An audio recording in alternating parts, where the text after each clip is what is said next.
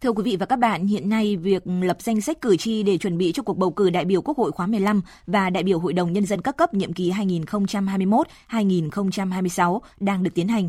Vậy người mất năng lực hành vi dân sự, người vừa câm vừa điếc có được ghi tên vào danh sách cử tri hay không? Và việc lập danh sách cử tri được tiến hành ra sao? Đây là những nội dung sẽ được ông Nguyễn Quang Minh, trưởng ban Dân chủ pháp luật, Ủy ban Trung ương Mặt trận Tổ quốc Việt Nam giải đáp trong chuyên mục Hỏi đáp về bầu cử hôm nay. Bây giờ xin mời biên tập viên Lê Tuyết cùng trao đổi với ông Nguyễn Quang Minh. Trước hết thì xin trân trọng cảm ơn ông Nguyễn Quang Minh, trưởng ban dân chủ pháp luật, Ủy ban Trung ương Mặt trận Tổ quốc Việt Nam đã nhận lời tham gia chuyên mục hỏi đáp về bầu cử trên kênh thời sự Đài Tiếng nói Việt Nam. Vâng, xin chào quý thính giả của Đài Tiếng nói Việt Nam. Thưa ông là thế nào là người mất năng lực hành vi dân sự và người có dấu hiệu bị bệnh tâm thần nhưng mà không có điều kiện để tổ chức khám và xác nhận của cơ quan y tế thì có được ghi tên vào cái danh sách cử tri hay không thưa ông? Khi một người mà do bị bệnh tâm thần hoặc mắc bệnh khác mà không thể nhận thức, làm chủ được hành vi theo yêu cầu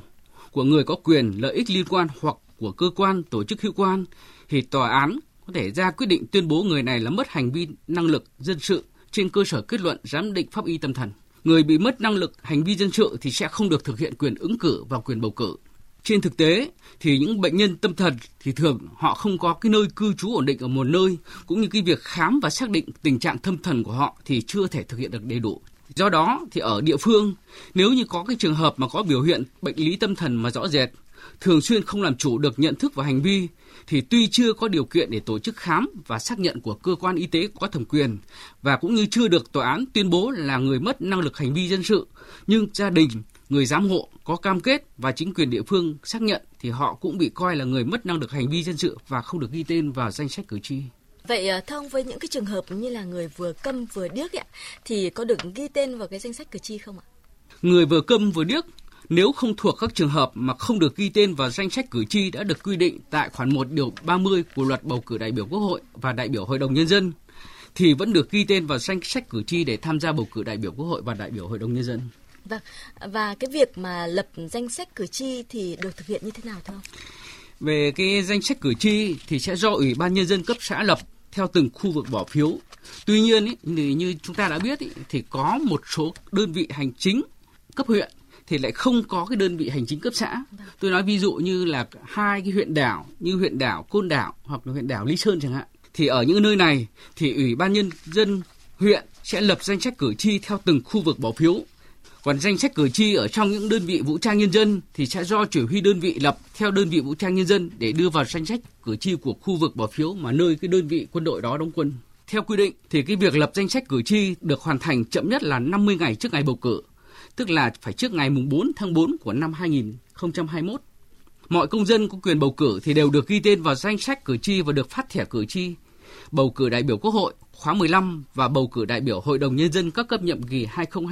2021-2026, trừ những người đang bị tước quyền bầu cử theo bản án quyết định của tòa án đã có hiệu lực pháp luật, người bị kết án tử hình đang trong thời gian chờ thi hành án, người đang chấp hành hình phạt tù mà không được hưởng án treo và người mất năng lực hành vi dân sự theo quy định tại khoản 1 điều 30 của luật bầu cử đại biểu Quốc hội và đại biểu Hội đồng nhân dân. Mỗi công dân thì chỉ được ghi tên vào một danh sách cử tri ở nơi mình thường trú hoặc tạm trú. Ủy ban nhân dân cấp xã thì có trách nhiệm thông báo cho cử tri trên địa bàn đơn vị hành chính cấp xã về việc lập danh sách cử tri theo từng đơn vị bỏ phiếu. Các cử tri mà đang đăng ký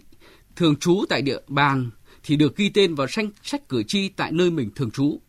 Trường hợp mà cử tri có nguyện vọng bỏ phiếu ở nơi khác thì người này cần phải có cái thông báo ủy ban nhân dân cấp xã nơi mình đã đăng ký thường trú biết để không ghi tên vào danh sách cử tri tại địa phương này. Trong quá trình mà lập danh sách cử tri, ủy ban nhân dân cấp xã chỉ ghi vào danh sách những cử tri thuộc diện đăng ký tạm trú tại địa phương nếu cử tri đó thể hiện rõ cái nguyện vọng được tham gia bỏ phiếu tại nơi mình đang tạm trú.